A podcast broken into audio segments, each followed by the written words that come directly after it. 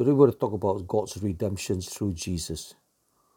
From the beginning of creation, God's plan to redeem and restore mankind through Jesus Christ.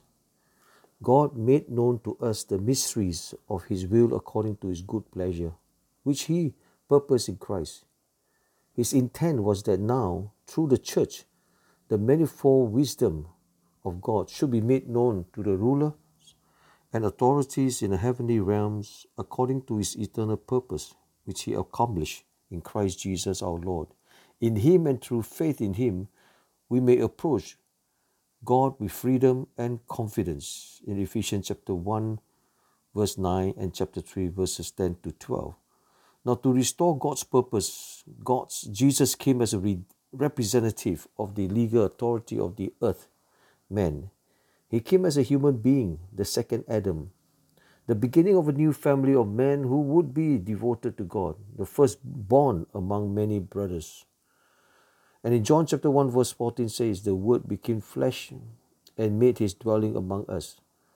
The second person of the Trinity voluntarily put aside his heavenly glory and came to earth as a man, Christ, being in very nature God, who took the very nature of a servant, being made in human likeness. That's in Philippians chapter 2, verse 7.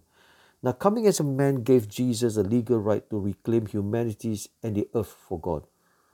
To restore man's broken relationship with God, it was necessary for Jesus to live a sinless life and to choose to do God's will. Only a perfectly righteous man who desired to do God's will would redeem humanity. 2 Corinthians chapter 5 verse 21 says, God made him who had no sin to be sin for us so that in him we might become the righteousness of God. Let's pray. Father, thank you for sending Jesus as mankind's representative in order to restore me to you. Help me to remember that because Jesus became sin for me, I have become the righteousness of God. In Jesus' name, amen. The thought for today is the Father has accomplished his eternal purpose through Jesus Christ our Lord. God bless. See you tomorrow.